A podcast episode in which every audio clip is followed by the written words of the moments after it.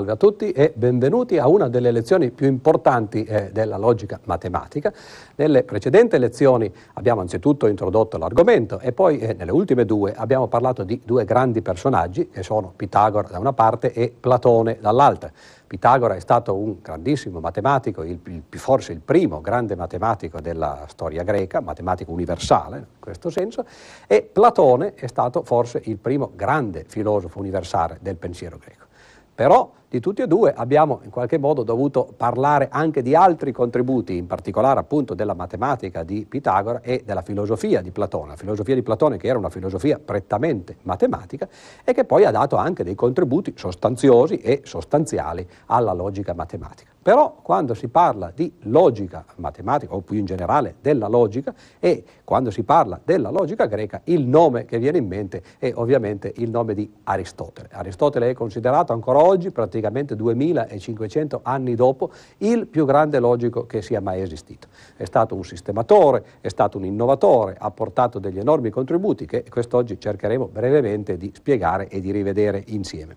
Ebbene, la nostra lezione si chiama Una metafisica liceale, in maniera un pochettino scherzosa, per sottolineare due degli aspetti eh, della vita e dell'opera di eh, Aristotele. Da una parte, una delle sue opere più importanti, che è appunto la metafisica, forse non la più importante dal punto di vista logico, benché in uno dei capitoli o libri, come si chiamavano allora, cioè nel libro quarto, il cosiddetto libro gamma della metafisica, ci sono dei contributi essenziali che eh, tra breve cercheremo di ricordare. Ma anche dall'altra parte, oltre a questo grande libro, il liceo. Il liceale non è ovviamente un aggettivo denigratorio inteso a dire che in realtà la metafisica di eh, Aristotele era semplicemente cosa da liceali, il liceo era la scuola che Platone fondò. Ma prima di arrivare a questi sviluppi cerchiamo di inquadrare meglio la sua figura, sia come studente che eh, nei primi passi della sua carriera di insegnante. Allora Aristotele eh, si situa anche lui quarto sec- nel IV secolo a.C., nacque nel 384, morì nel 321 ed è questo signore qui che fu eh, immortalato nella scuola di Atene di eh, Raffaello. Ebbene, eh, agli inizi della sua carriera, da studente, come spesso eh, succede eh, a, a, tanti che poi diventeranno professori, andò a scuola Ora vedete che tra il 367 e il 347 per vent'anni Aristotele stette a scuola. Non come si farebbe oggi, come fanno i nostri eh, allievi, stanno a scuola vent'anni per prendere una laurea, ma semplicemente perché prese quella che sarebbe l'equivalente all'epoca eh, del titolo di studio e poi incominciò a fare l'assistente, diremmo noi, oggi di Platone era allievo di Platone all'Accademia, a questa grande scuola che all'epoca era l'unica scuola che esisteva, o la, la, la, più grande che esisteva ad Atene, che era stata fondata da Platone stesso, si chiamava Accademia in onore dell'eroe Accademo. Ebbene, Aristotele fu praticamente l'allievo prediletto di eh, Platone e lui anche stesso, lui stesso sperava che alla morte di Platone avrebbe potuto succedergli alla guida dell'Accademia. E infatti per vent'anni lavorò col maestro, imparò ciò che Platone aveva eh, da insegnare e non era poco ovviamente, ricordatevi anche tra l'altro che una buona parte dell'insegnamento platonico avveniva oralmente e quindi effettivamente Aristotele poté abbeverarsi direttamente alle fonti eh, del, dell'insegnamento platonico. E quando però eh, Platone morì, il suo sogno di, di diventare il direttore, il eh, rettore, diremmo noi oggi, della scuola, dell'accademia, non si avverò. E quindi Aristotele fu costretto ad andarsene da Atene, girovagò per un po' di tempo, ma poi trovò lavoro. Trovò lavoro perché suo padre era amico del re di Macedonia. Questo re di Macedonia aveva un figlio, questo figlio aveva bisogno di studiare da re, come si dice, si chiamava Alessandro il Macedone, niente po' di meno. Ed ecco che eh, per cinque anni, tra il 342 e il 347 a.C., Aristotele insegnò, fece il tutore di eh, quello che poi sarebbe diventato Alessandro Magno e che all'epoca era semplicemente appunto il principe ereditario Alessandro eh, il Macedone.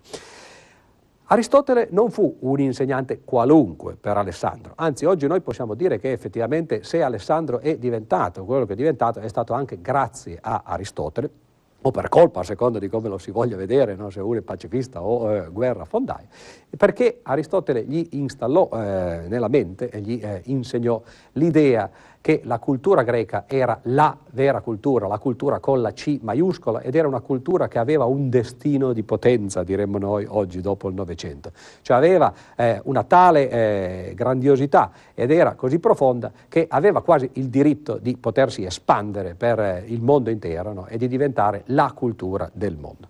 Ebbene, Alessandro imparò queste cose, imparò da Aristotele soprattutto appunto la cultura greca, la filosofia greca, la filosofia platonica e eh, aristotelica e poi incominciò a eh, mettere in pratica, a concretizzare il sogno del maestro.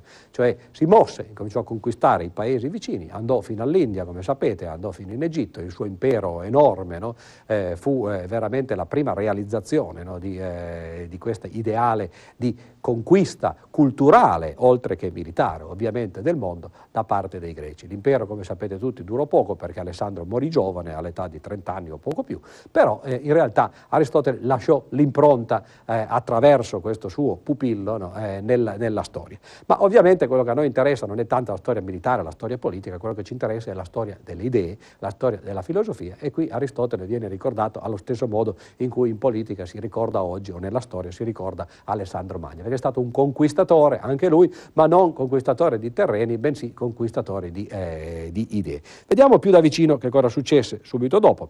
Ritornato ad Atene nel 330 185 eh, Cristo, finalmente Aristotele poté coronare il suo sogno di diventare rettore, ma non rettore dell'Accademia, perché l'Accademia continuò ad esistere e fu una scuola alternativa in qualche modo a quella che fondò Aristotele, che invece si chiamava il liceo. Anche qui eh, il nome deriva semplicemente dal fatto che era eh, in un parco dedicato ad Apollo Licio. Qui vedete alcuni studenti che non sono ovviamente gli studenti del liceo di Aristotele, ma questa è l'idea, cioè perché eh, questi cappelli che oggi eh, identificano gli studenti delle università americane sono in realtà il simbolo di quello che Aristotele fece effettivamente. Che mentre l'Accademia era una scuola eh, che, forse di quelle che noi oggi chiameremmo liceali, ebbene invece il liceo liceo di eh, Aristotele fu veramente la prima università. Fu la prima università e addirittura la prima facoltà di scienze, perché Aristotele insegnava praticamente tutte le materie, insegnava la fisica, la biologia, e la filosofia naturalmente no? e così via.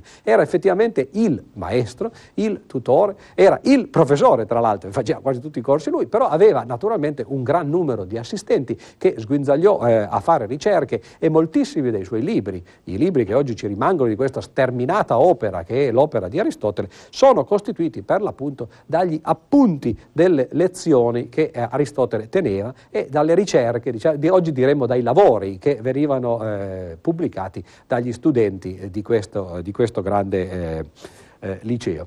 Ebbene, eh, le opere di Aristotele, che ho appena citato, sono una cosa enorme, veramente. Si dice, si sono state calcolate e addirittura il numero di righe eh, di cui esse si compongono sono quasi mezzo milione di righe eh, di lavoro. E naturalmente, come vedete qui, eh, due parole che eh, si ripetono, l'abbiamo già parlato a proposito di Pitagora, l'abbiamo ripetute e ricordate a proposito di Platone. Anche nel caso di Aristotele c'era questa divisione fra l'insegnamento esoterico e l'insegnamento esoterico. Ricordate L'insegnamento esoterico era quello dedicato a, a, quelli che i greci chiamavano gli acusmatici, cioè gli uditori, ed erano quello che eh, praticamente oggi noi chiameremmo le conferenze divulgative, eh, cioè il professore che va spiega in parole povere, come diremmo noi, o forse attraverso metafore letterarie, però in maniera discorsiva, ciò che in realtà si fa dietro le quinte, ma dietro le quinte si faceva per l'appunto, si facevano le cose esoteriche, cioè nascoste per iniziati. E gli esoterici eh, erano coloro che eh, non soltanto eh, volevano udire gli uditori, ma erano coloro che volevano apprendere, gli apprendisti apprendisti oggi li chiameremmo. I greci li chiamavano matematici, cioè la parola matematico deriva precisamente da questo, dal fatto che eh, i matematici erano gli apprendisti del, sapo- del, sapere che non veniva divulgato anche perché eh, aveva una certa eh, complicazione, non veniva detto a tutti, ma veniva soltanto eh, eh, raccontato e discusso eh, nelle cerchie interne. Ebbene, dicevo, di queste opere che Aristotele scrisse, Ce ne furono di esoteriche e ce ne furono di esoteriche. Aristotele, esattamente come Platone, scrisse una grandissima quantità di dialoghi. Alcuni di questi dialoghi eh, erano ancora considerati ai tempo dei Romani come delle cose veramente ispiratrici. Addirittura Cicerone ci racconta di aver letto un dialogo che oggi è perduto, si, di Aristotele, che si chiama il Protreptico, e di aver dedotto o ricavato dalla lettura di questo dialogo l'ispirazione anche per la sua carriera politica, per le idee etiche che poi eh, professò nella sua vita. Ebbene, tutte queste opere esoteriche di Aristotele sono andate perdute. Oggi noi non abbiamo più nulla di divulgativo di Aristotele stesso. Ciò che lui scrisse per il pubblico, diciamo così, per eh, la gente, ciò che scrisse di divulgativo, è andato perduto. E che cosa ci rimane delle opere di Aristotele? Purtroppo, dico purtroppo per un motivo che spiegherò tra breve, ci rimangono soltanto le opere esoteriche. È come se oggi di eh, Einstein, per esempio, no, ci rimanessero soltanto eh, i lavori eh, scritti della relatività, della meccanica dei quanti, eccetera, ma non quelle grandi opere di divulgazione che sono poi quelle che hanno fatto conoscere Einstein al grande pubblico, perché il pubblico ovviamente non si mette a leggere gli articoli tecnici, gli articoli articoli dove ci sono i conti matematici, si mette a leggere le spiegazioni più generali. Ebbene, di Aristotele, di tutto quello che Aristotele scrisse in questo campo, appunto delle opere... Eh, esoteriche non, non, rimane più nulla, rimangono soltanto più le cose che sono state prese, eh, gli appunti che sono stati presi dagli studenti e, e, i suoi appunti per le lezioni. E in effetti quando si leggono queste opere di eh, Aristotele purtroppo la cosa si vede. La differenza fra Platone e Aristotele sta proprio in questo, che di Platone ci sono rimaste soltanto le opere esoteriche, cioè soltanto le opere divulgative, cioè soltanto le opere che ha senso leggere e che diverte leggere, mentre di Aristotele ci sono rimaste soltanto le altre, cioè soltanto le opere dure dure, per così dire, le opere di ricerca, che ovviamente passano di, di, di moda molto eh, velocemente. Anche, anche oggi eh, leggere agli inizi del 2000 le eh, ricerche fondamentali ma eh, originali dei grandi fisici, per esempio del Novecento, è una cosa che fanno ormai soltanto più gli storici, perché il linguaggio è passato, le cose si possono fare più facilmente, in un altro modo, no? eccetera. E quindi leggere gli originali è qualcosa che n- non serve più, diciamo così, a trasportare no, questo sapere. Purtroppo purtroppo di Aristotele, come dicevo, c'è rimasto solo quello. E quello dobbiamo sorbirci, c'è poco da fare. Ma in queste opere eh, esoteriche, cioè in questi eh, appunti di lezioni, in questi lavori di ricerca c'è veramente una miniera e soprattutto c'è anche una miniera di cose eh, logiche. Ora cominciamo anzitutto a parlare di ciò che successe in, nel primo grande libro che Aristotele scrisse, cioè la metafisica. La metafisica, di nuovo, è un nome che oggi viene usato spesse volte, si chiama metafisica tutto ciò che ha a che vedere con eh, qualche cosa che è al di là del mondo fisico. Metafisica significa per l'appunto questo, oltre la fisica. Però all'epoca metafisica voleva dire una cosa molto pratica, cioè quando eh, Aristotele morì e i suoi allievi, eh, i suoi esecutori testamentari, diremmo oggi, misero in ordine le sue opere, arrivati ad un certo punto pubblicarono le opere di fisica e poi ci fu una collezione di opere che veniva dopo quella di fisica, non sapendo come chiamarla perché eh, in realtà si parlava di molti argomenti separatamente no? ed era un po' una cozzaglia di cose diverse, di libri eh, abbast- di diversa ispirazione, allora i suoi esecutori chiamarono quest'opera la metafisica, cioè l'opera che viene dopo la fisica. Ed ecco, vedete come i nomi a volte no, poi prendono un loro eh, sapore e eh, una loro identità diversa. Oggi metafisica vuol dire completamente una cosa diversa, vuol dire per l'appunto ciò di cui si parlava in queste opere che venivano dopo la fisica. In particolare, l'ho già citato prima, nelle, nella metafisica c'è un libro che è veramente importante dal punto di vista logico ed è il cosiddetto libro quarto. Anche la metafisica stessa è eh, una, un insieme di opere, un 12-13, una dozzina di, eh, di opere separate, eh, scritte in periodi diversi della vita di Aristotele, non tutti scritti da lui, alcuni appunto scritti dai suoi studenti, no? quindi un'opera molto difficile che oggi nessuno leggerebbe dall'A alla Z perché non ha nemmeno una sua unità. Ma per coloro che si interessano di logica, il libro quarto, che poi si chiama libro, ma in realtà è un piccolo capitolo, è un, è un, fascicolo, in realtà nel libro quarto si trovano quelli che oggi vengono chiamati gli assiomi dell'essere, cioè le due proprietà fondamentali dell'essere. Ricordatevi che Ovviamente stiamo parlando degli albori del, del, pensiero greco e agli inizi del pensiero greco c'era effettivamente questa eh, divisione tra eh, due visioni della vita completamente diverse, o del mondo completamente diverse. Da una parte Eraclito e dall'altra parte Parmenide. Eraclito che sosteneva, come tutti forse ricorderanno, che il mondo è in continuo divenire. Il motto famoso di Eraclito, Pantarei, tutto scorre, no? il, la metafora, l'immagine che Eraclito ci ha lasciato, che non si entra mai due volte nello stesso fiume, perché ovviamente nel momento in cui noi rientriamo nello stesso fiume, il fiume è cambiato, il fiume è scorso, l'acqua non è più la stessa no? e così via. Ebbene, questa è una visione del mondo, ma è la visione più naturale. Forse non per, per noi, che ci siamo abituati ad un'altra visione a cui arrivo tra un momento, ma è la visione più intuitiva. Se noi guardiamo il mondo intorno a noi, effettivamente questo mondo è un mondo in continuo divenire, in continuo cambiamento. Noi stessi ci guardiamo allo specchio tutti i giorni e notiamo che eh, cominciano ad arrivare le rughe, cominciano a diventare i capelli bianchi, la barba bianca e così via. Si cambiano, ci nascono i figli, ci muoiono i genitori no? e così via. No? Quindi effettivamente il mondo è in cambiamento.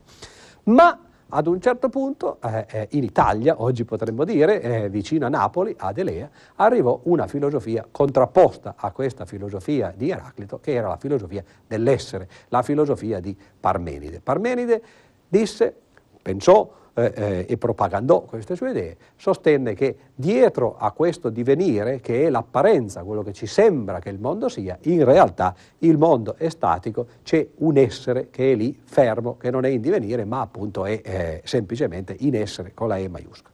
Ebbene, l'idea di questo essere è l'idea che il mondo potesse essere costituito per l'appunto non da, da, da eventi fluenti, ma da cose, da oggetti statici, ebbene fu qui eh, che partì li, li, eh, diciamo così, il pensiero occidentale, perché la scienza oggi si basa proprio su una visione di eh, questo genere, cioè il fatto che il mondo sia fatto di oggetti. Questi oggetti sono lì, no? e eh, sì, si può cambiare, ci sono dei cambiamenti, ma sono cambiamenti apparenti, qualche cosa rimane, la sostanza dietro eh, questo cambiamento. Ebbene, quali sono i principi fondamentali di questo essere? È chiaro che nel momento in cui una, filoso- una filosofia viene in essere, no? se così possiamo dire, una filosofia in divenire, ebbene nel momento in cui si crea, nasce una filosofia, e i concetti sono ancora un pochettino sfumati, noi bisogna cercare di andare a capire, sono anche nebulosi, cercare di capire effettivamente che cosa ci sta dietro. E il primo che effettivamente riuscì forse a dare concretezza e anche a dare una certa coerenza logica alla filosofia di Parmenide fu proprio Aristotele, con quelli che si chiamano appunto oggi gli assiomi dell'essere. E gli assiomi dell'essere sono principalmente due, che adesso vi eh, ricordo. Il primo è il principio di contraddizione. Non è possibile per una stessa proposizione che questa proposizione sia in uno stesso momento sia vera che falsa.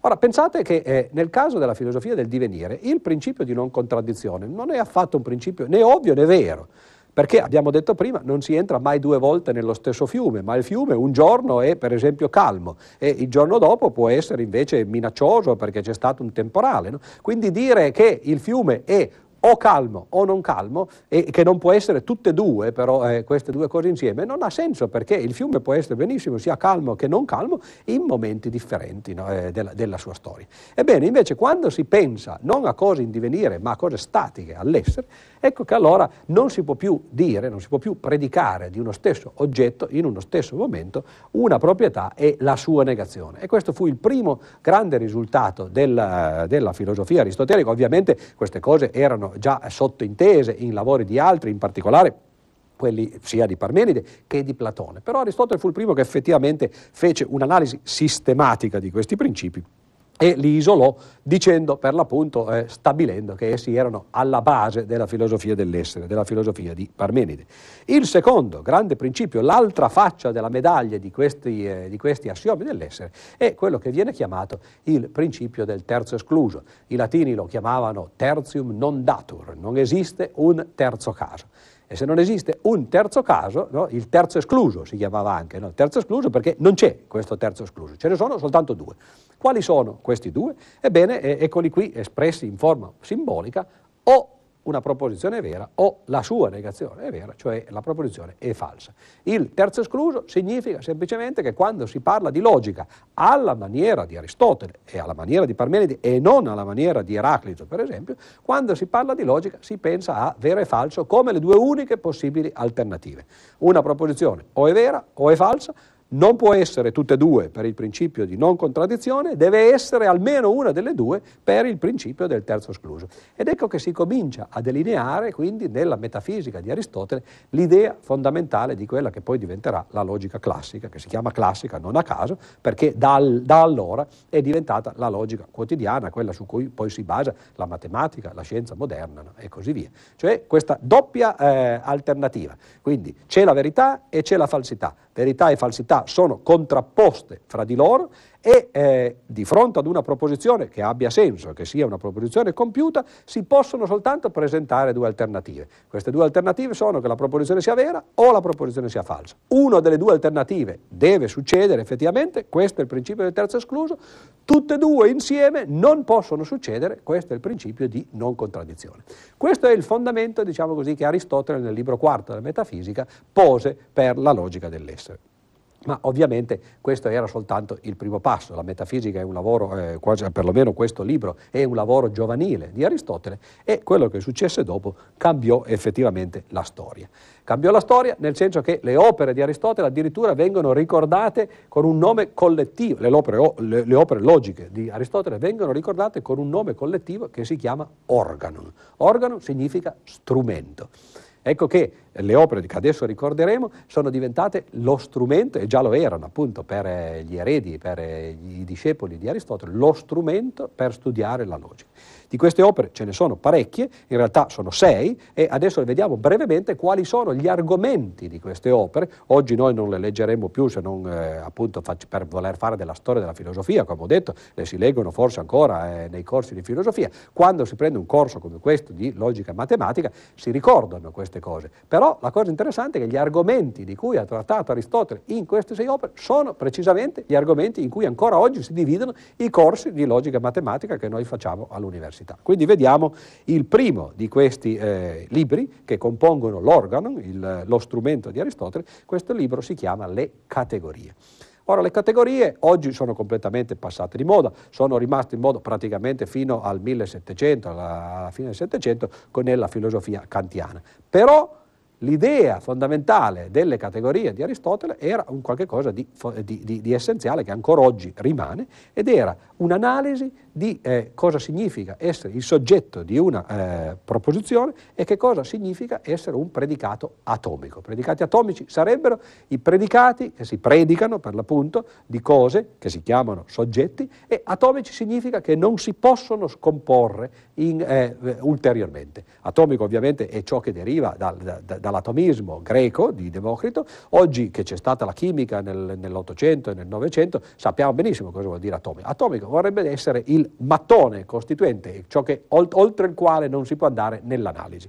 Ed ecco che le categorie di Aristotele sono precisamente questo, un'analisi di ciò che è fondamentale a livello linguistico, cioè da una parte i predicati, cioè quelli che non si possono scomporre ulteriormente, e dall'altra parte i soggetti di questi predicati. Notate che non ci sono i complementi. La cosa può sembrare strana perché per noi che abbiamo fatto analisi logica alle elementari e nelle medie, eh, insomma, l'analisi logica sarebbe tipica, sarebbe soggetto, predicato e complemento, quindi relazioni in cui intervengono più di un soggetto, no? cioè, c'è, c'è qualche cosa che fa un'azione e c'è qualche cosa sulla quale si fa l'azione. Per esempio il professore tiene una lezione, professore soggetto tiene eh, ovviamente predicato una lezione complemento. Ebbene queste cose stranamente praticamente non erano analizzate da Aristotele. Questo era il limite, il limite più grosso della logica aristotelica, cioè il fatto di riferirsi soltanto a dei predicati che avessero un soggetto ma che non avessero degli oggetti o che non avessero più soggetti.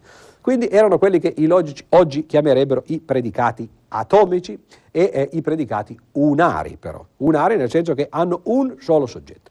Questa era una limitazione, come dicevo, piuttosto grande che però eh, non fu sorpassata fino praticamente a, a Frege 1879. Quindi pensate, ci sono voluti duemila anni per riuscire a, ad andare oltre quello che è, era stata la fondazione della logica di Aristotele.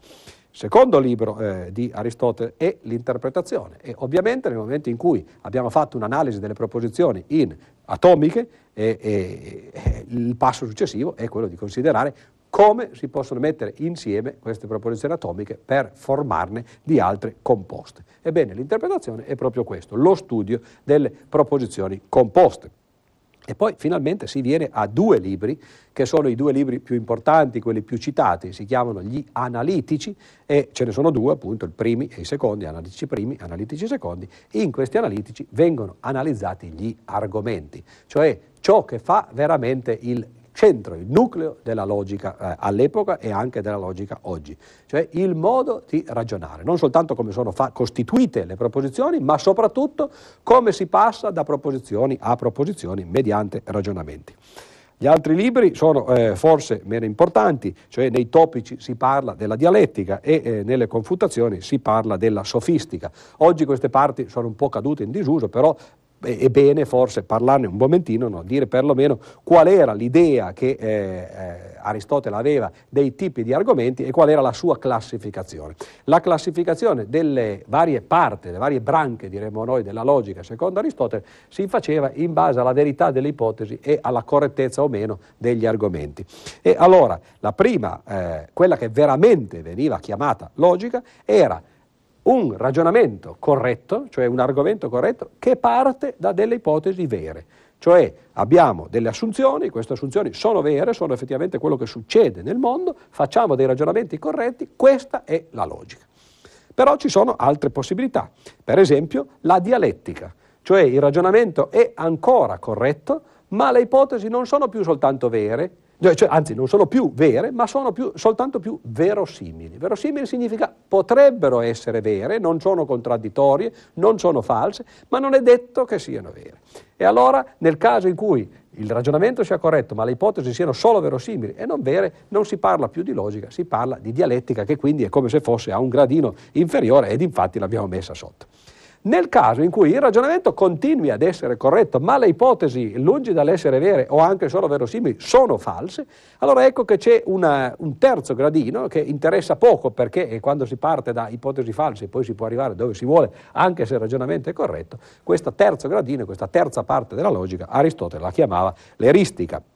E infine c'era quella che lui chiamava la sofistica e per l'appunto l'ultimo libro, Le confutazioni dell'organo, eh, parlava e, e, si interessava di questi argomenti, degli argomenti sofistici. La sofistica non ha importanza come siano le sue ipotesi perché fa dei ragionamenti scorretti. Allora quando il ragionamento è scorretto, poi se si parte da, da, da ipotesi vere, false o verosimili non importa più perché il problema sta proprio nel ragionamento. Questa era l'idea, l'impianto della logica aristotelica, la divisione in varie branche, che oggi come ho detto è diventata un pochettino eh, secondaria. I principali contributi di Aristotele sono in tre campi diversi eh, alla logica. Il primo campo è lo studio dei sillogismi, di cui diremo eh, tra poco qualche cosa. Poi c'è questo campo dei quantificatori, cioè l'isolamento eh, che, che, Aristotele fece di alcune delle, di, di quelle, appunto, eh, delle particelle del linguaggio che eh, oggi sono le, tra le più studiate nella logica moderna. E sono nessuno, qualcuno e tutti. Anche di questi diremo alcune eh, cose più precise tra poco. E da ultimo le modalità cioè lo studio del possibile, dell'impossibile e del necessario. Allora vediamo più da vicino eh, quali sono stati effettivamente i risultati che Aristotele riuscì a raggiungere all'interno di eh, questi campi.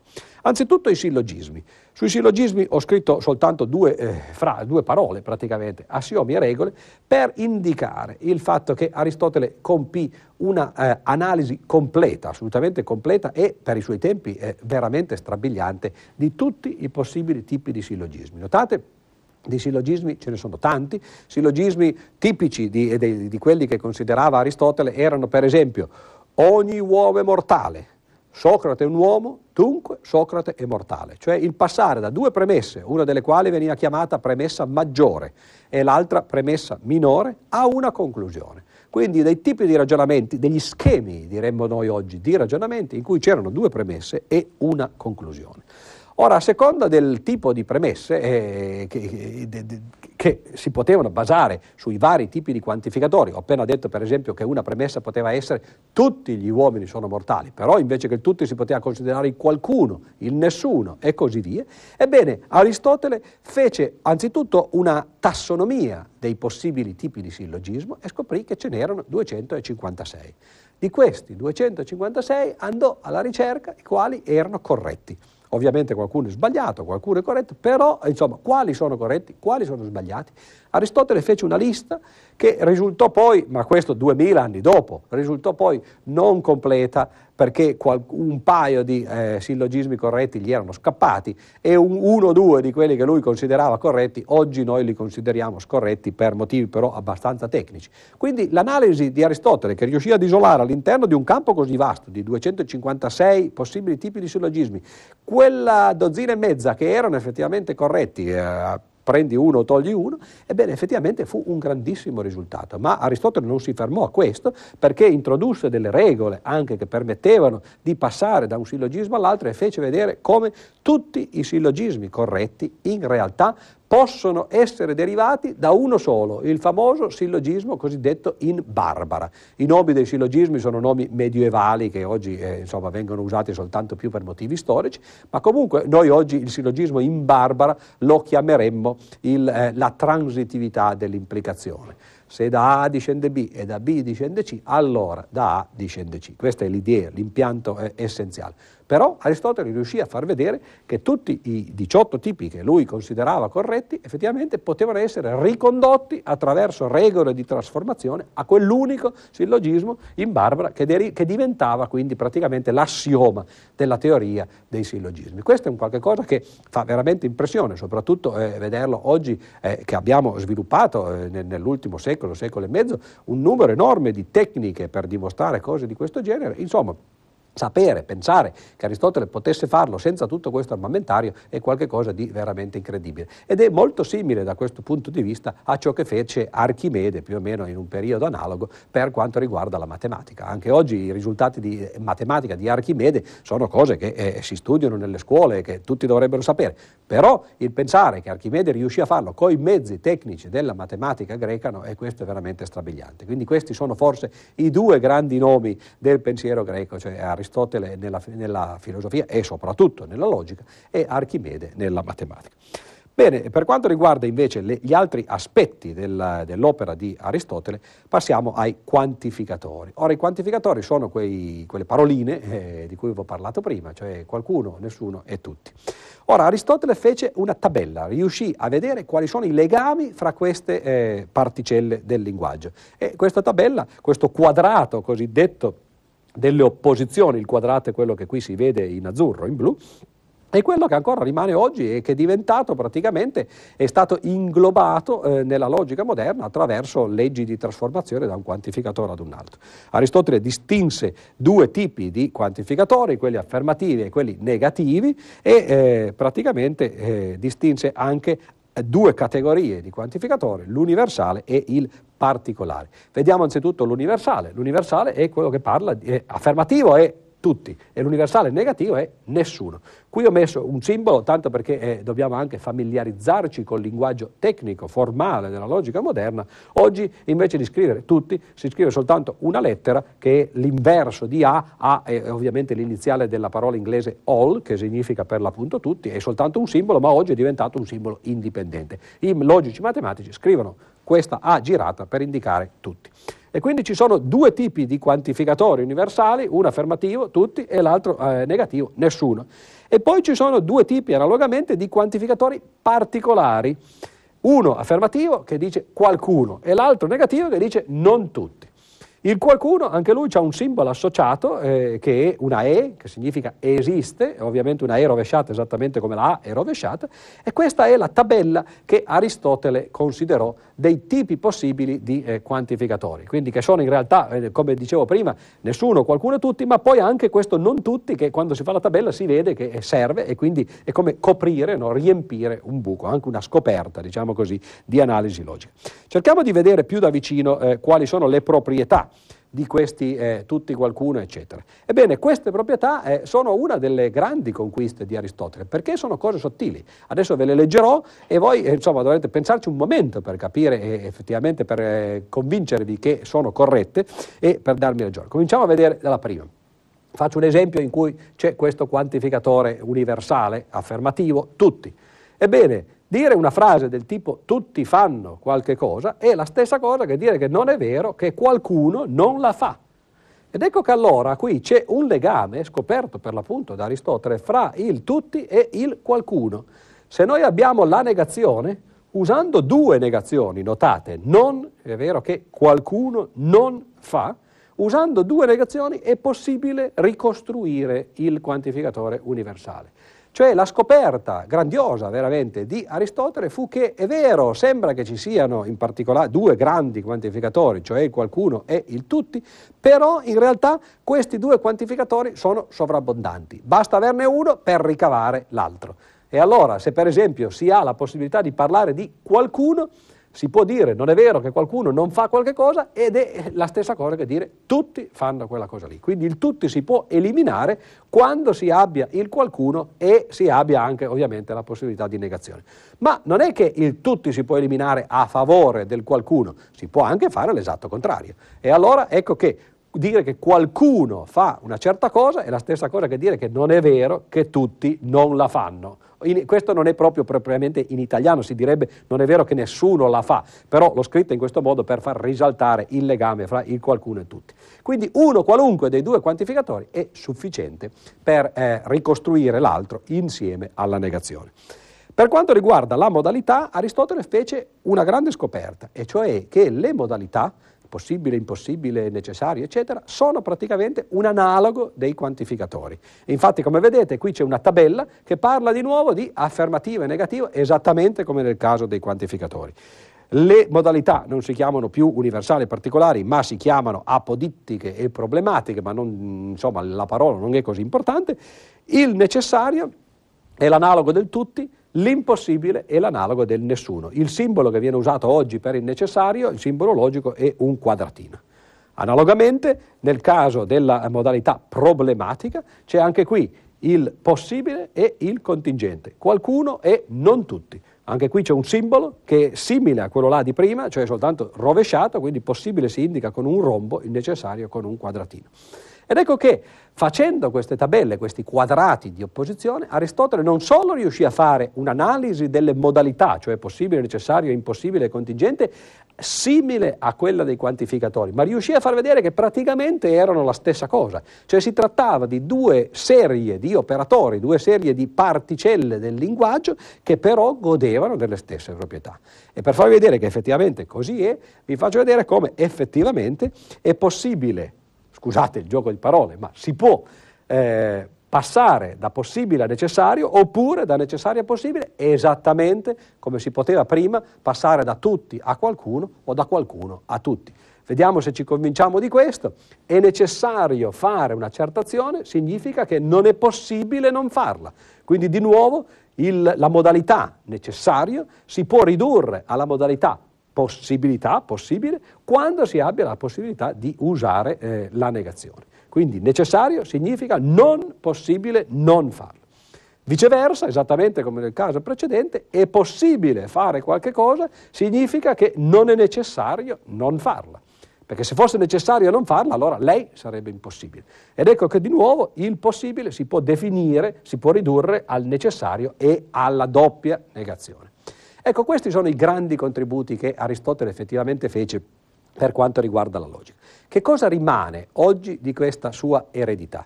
Beh, rimane anzitutto il suo grande nome, perché eh, il nome di Aristotele, come ho detto prima, è considerato il eh, nome del più grande logico mai vissuto. Forse soltanto un'altra persona, un altro logico, può eh, competere a questo livello con Aristotele ed è Gödel di cui abbiamo parlato in una lezione introduttoria di cui eh, ovviamente parleremo verso la fine di questo ciclo di lezioni e Aristotele e Gödel sono un po' l'alfa e l'omega, il principio e la fine di questa grande avventura che è stata la logica eh, prima eh, semplicemente e poi logica matematica.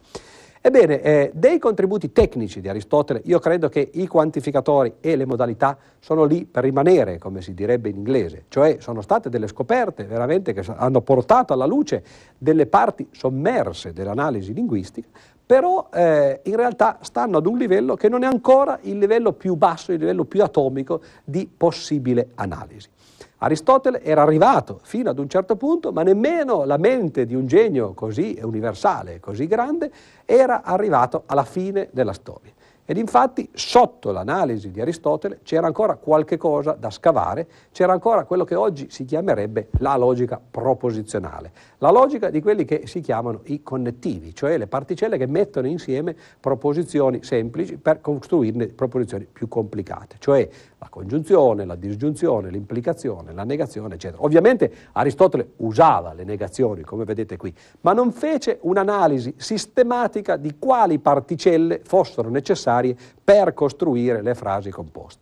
Questa analisi eh, sistematica fu fatta da una scuola alternativa a quella aristotelica sempre ad Atene, che fu la logica degli stoici e di cui anche qui eh, dovremo parlare nella prossima lezione. Il più grande stoico si chiama Crisippo e quindi eh, insomma, insieme ad Aristotele c'è effettivamente no, questo altro grande nome di cui andremo a parlare nella prossima lezione. Per oggi eh, io ho concluso, vi rimando come al solito al sito del Nettuno per poter rivedere le slide nel caso che vogliate rivederle e per vedere i testi di riferimento. Grazie e alla prossima volta. Thank you.